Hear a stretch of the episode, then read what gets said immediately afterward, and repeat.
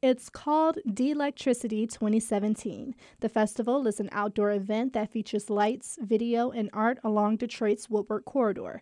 The executive director of Midtown Detroit Incorporated is Sue Mosey. She says the event is Detroit based but designed to welcome anyone from the Tri County area. And it's a great way for families or just groups of folks to come down together and really just enjoy the beauty of the location, the beauty of the architecture, the beauty of the installations. The event will span the area between the Detroit Institute of Arts and the Museum of Contemporary Art Detroit, or MOCAD.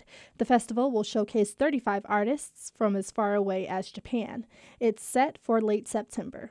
I'm Brianna Tinsley, WDET News.